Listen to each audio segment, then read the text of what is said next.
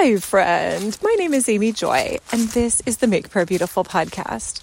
I wanted to talk a little bit more about the subject of the time element of healing, the time element of restoration, because again, I love hearing these stories, and for me, they're really helpful and encouraging. So, one of them came from one of my friends, and she said, at one point, the Lord started to deal with me about bitterness, and I didn't even think I had any bitterness. And yet, she said, for probably six months or a good season of my life, every day I would start crying because the Lord would show me another place where I was carrying bitterness.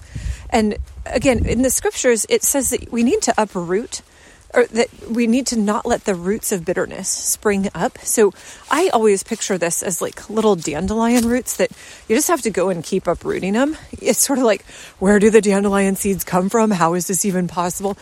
That's not the germane question. The, the question is like, how can we best get rid of them? And so I think it's helpful to recognize no, the seeds of bitterness are going to try to spring up. It's our job to go and uproot them as we recognize them. And so that was one particular healing journey. I also thought it was really interesting. One of my other friends, I forget if I've talked about this before, but if I have, I just love this story so much. I'm happy to share it again.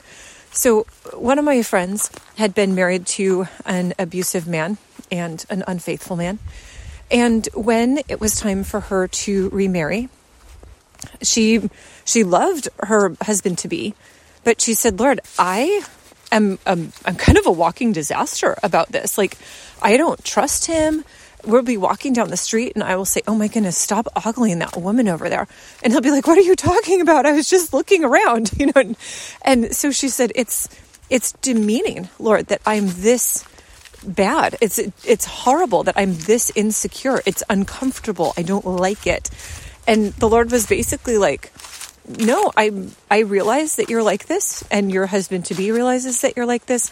So your healing journey is going to be walked out in marriage with this man who knows that you've been deeply injured, and in order to get healed, you actually just have to go through the process of being married and being embarrassed again and again by how insecure you are. And she said for her, it took nine years. And I, I think about that number sometimes because I'm like, oh my goodness, that would be that would be so hard to be married to somebody that you know loves you and yet you still have trust issues. You still wonder, oh my goodness, who else is he looking at? Oh my goodness, is you know, has my body shifted too much and he no longer finds me attractive? Whatever, it, the, whatever all of those horrible thoughts might be. And yet that was the healing journey that the Lord had her on. And I appreciate that story because nine years is a really long time, a re- like an eye watering long time. And yet, you know, I'm 43 at the time of this recording. I think about that when I was 34, that wasn't actually that long ago, you know. And if I had started a process at 34 and at 43, I was actually free of whatever the thing was, I get to spend the rest of my life free of that thing. So there's a part where there's such a hope that's offered like start today because at some point you're going to be free of it and then you just get to move on.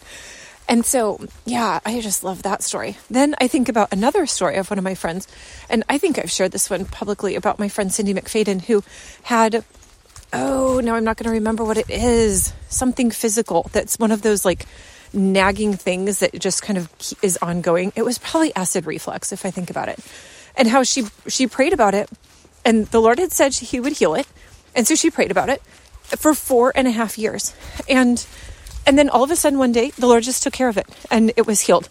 But still, that's four and a half years. And you're like, Lord, I don't understand. You could have healed that one. If you're going to heal it in a day, you could have healed it in a day the first day that we prayed about it, not the whatever number it would be after four and a half years. It, it's crazy. It's crazy. But the point also is that we really do ought always to pray and not give up.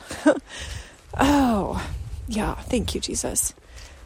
And so, Lord, in the way that you ask us to be faithful, that you ask us to pursue healing, that you offer healing. And sometimes you do it in an instant, but there are a lot of examples where we come to you and we come to you and we come to you. And there's part of that is just saying, I am I'm testing you. I'm burning in you something that is more precious than gold. I'm burnishing your character. I'm I'm bringing the healing, but it's it is a process that you are walking out. And so, Lord, I'm thankful for all of the ways that you heal. And I ask that you would continue to be at work in our lives. Thank you, Jesus. Amen.